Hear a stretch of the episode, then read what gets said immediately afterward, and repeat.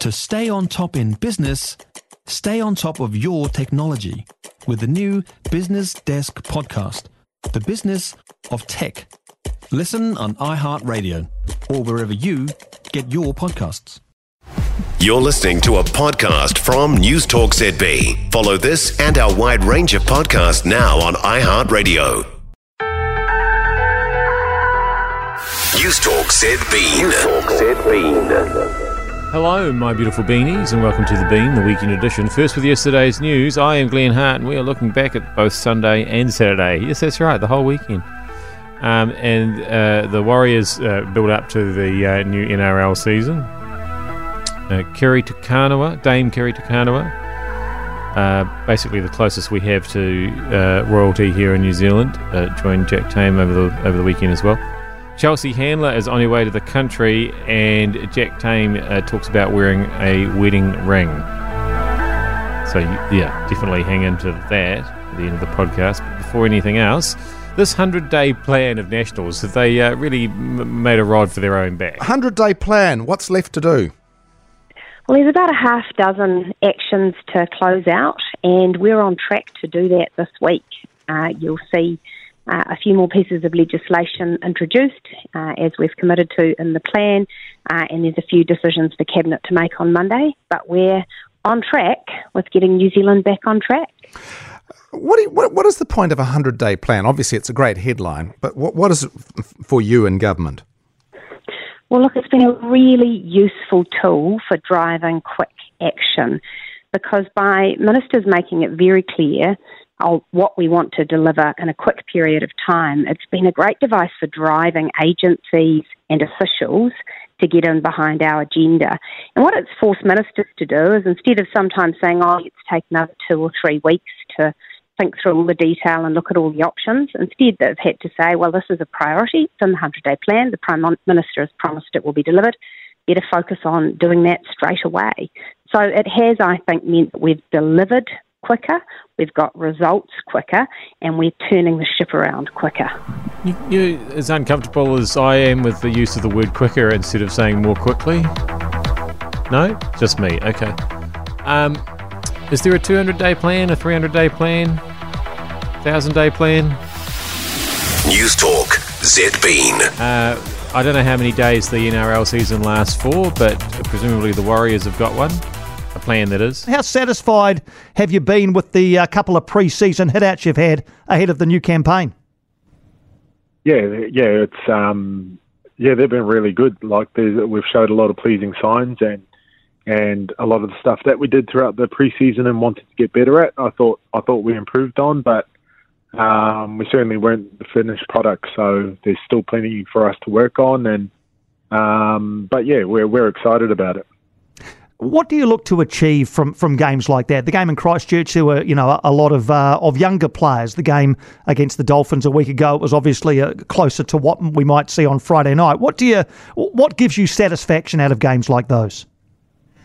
I think I think um, when we're able to sort of stick to our process and what we're we're trying to achieve um, in terms of our game plans and defensive structures, like doing that really well against quality opposition. Um, Uh, like we, I felt like we started really well, and, and we were able to stick to that, and we had some success with it, um, but we sort of just fell off. So it gave us a, a clear picture of how we need to perform and, and what's going to give us success. So um, I think that's the real pleasing part about it. And when we when we don't do those things, um, what can happen in a game? And and you saw, um, you know, Redcliffe were able to sort of uh, get themselves back into the game. Um, And we feel as though, like, we allowed them to. We we didn't um, withstand their pressure as much as we would have liked to in certain certain areas. So yeah, it gave us a real clear picture, and, and that's what we're excited excited about, because now we have more of an idea of what we need to do. Um, I'm no league expert, but I feel like making heaps of tackles and scoring heaps of tries would be what I'd, I'd aim for. Newstalk Z-Bean. Oh, yeah, it's easy for you to say from the sidelines, isn't it, Glenn? Yes, yes it is. Good point. It's e- it's easy to say that sort of thing when you're not actually being tackled yourself and trying to score tries yourself. Um, thanks for joining me in my internal monologue there. Uh, now, it is uh, Kiri Te Kanawa's uh, eightieth birthday, would you believe? Uh, what better reason to celebrate her homecoming, uh, her uh, grandparenthood, uh, all that good stuff. You look incredibly fit and vibrant and healthy and everything for eighty. It must be that uh, northern, it must be the northern air. Do you think? Must be. Yeah. yeah. Do you, are you someone who, um, do you get at all philosophical around these kind of kinds of milestones? Do you find yourself reflecting on things? No, because they've life it goes so quickly, mm. and another year comes by, and another March comes by, and then there's another one, and I just sort of think, well, here it is again. It's it's it's popped up. Um, I've just emailed someone in England. Here it comes. Here it comes, and it doesn't really worry me too much. It only thing it would worry me if I suddenly became very ill. And then I have to cope with all of that and people around me coping. And I think I don't really want to be ill. I just, just like to sort of disappear and not bother anybody. But as time is going on, I'm happy, I'm healthy, and I just keep going and, and don't don't wait for for any trouble. Dare I ask how you will celebrate your birthday? I'm going fishing with my husband. Very good. We're going to try and get out on the boat. I was going to, the whole month of February was going to be mine and my husband's. We were going to do everything together. None of it's worked.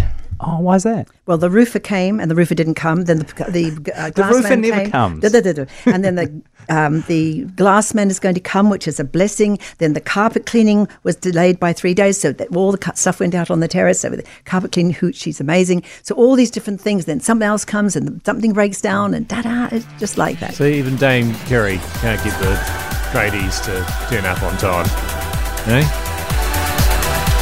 Uh, I tell you what, she holds sway around here. I got kicked out of my studio I record my podcasts in. And she turned up here because Jack was doing that interview with her. See, see where I fit in in the grand scheme of things. I don't. I don't fit in at all to that scheme. I'm not. I'm not on the scheme anywhere. On a completely different scheme. ninety percent of parenting is just thinking about when you can have a break. And when you do take a break, enjoy the Parenting Hangover podcast. They go together like a tutu and jandals. We've said from the get-go, we ain't parenting experts, no. But it's cool to hear, what is your neighbour doing? What do they say? A problem shared is a problem halved. Oh, that's good. Not that my children are problems, a... but I feel better talking about it. The Parenting Hangover with Clinton Jordan. New episodes every Thursday on iHeartRadio or wherever you get your podcasts. Newstalk Z B. Uh, so from uh, operatic royalty to comedy royalty, Chelsea Handler is one of the biggest names uh, in U S comedy these days. Uh, late night talk host, uh, writer for a lot of big names as well. Uh, yeah, so she's on her way here. Uh, what's the name of her... Um I haven't mentioned the name of your show. My boss has said to me I'm allowed to mention it once. It's called Little Big Bitch. But I did wonder whether you love the fact that you've called it something that, that really, you know, people like myself in the media, we really can't be blasting out over the airwaves. I know. I have a tendency. I, my last tour was called Vaccinated and Horny, and the same issue kept coming up about, like, on Instagram, you couldn't, like, forward it or, like, and I was like, why do I constantly pick these names that are not helpful to spreading the message? But whatever. That's just my personality. I act first and then think afterward. The tour is kind of an origin story, stories of your childhood. Tell me about the young Chelsea. What was she like? Um, very obstreperous. I was not satisfied at all with my family dynamic when I was born as the youngest of six children. I remember being very young and looking around like, who is in charge? Because it wasn't my mom and it wasn't my dad. They were two hot messes.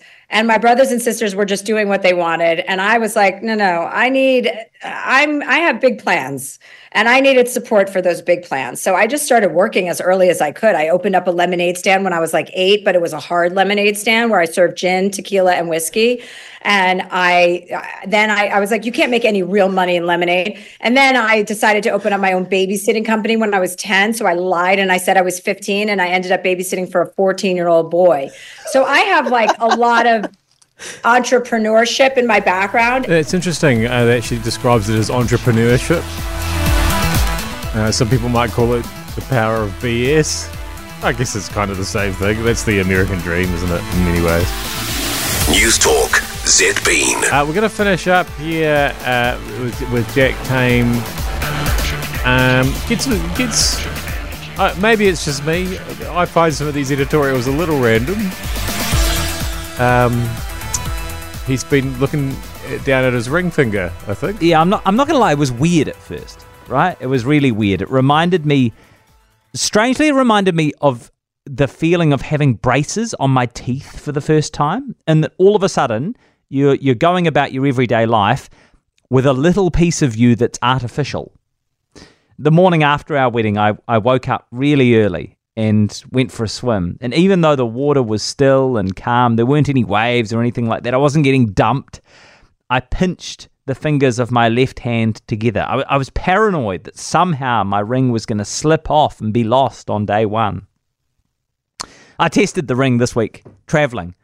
I, I fly fairly regularly for work, and, and I pride myself on being extremely organized when it comes to the security scanning. So my laptop is always out and ready to go. If I have shoes that are over ankle height, they're off. But having left the ring on my finger, I was alarmed when the metal detector buzzed. Oh, oh no, I thought, don't tell me the ring is going to ping me every time I pass through security for the rest of my life.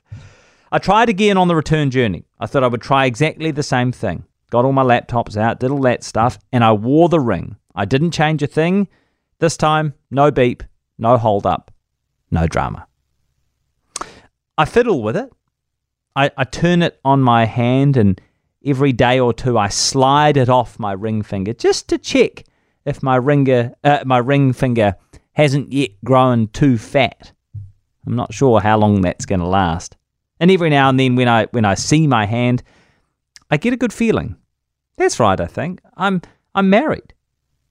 The ring still feels new. It still feels novel. But a month in, honestly, it feels good. You're trying to convince us or himself.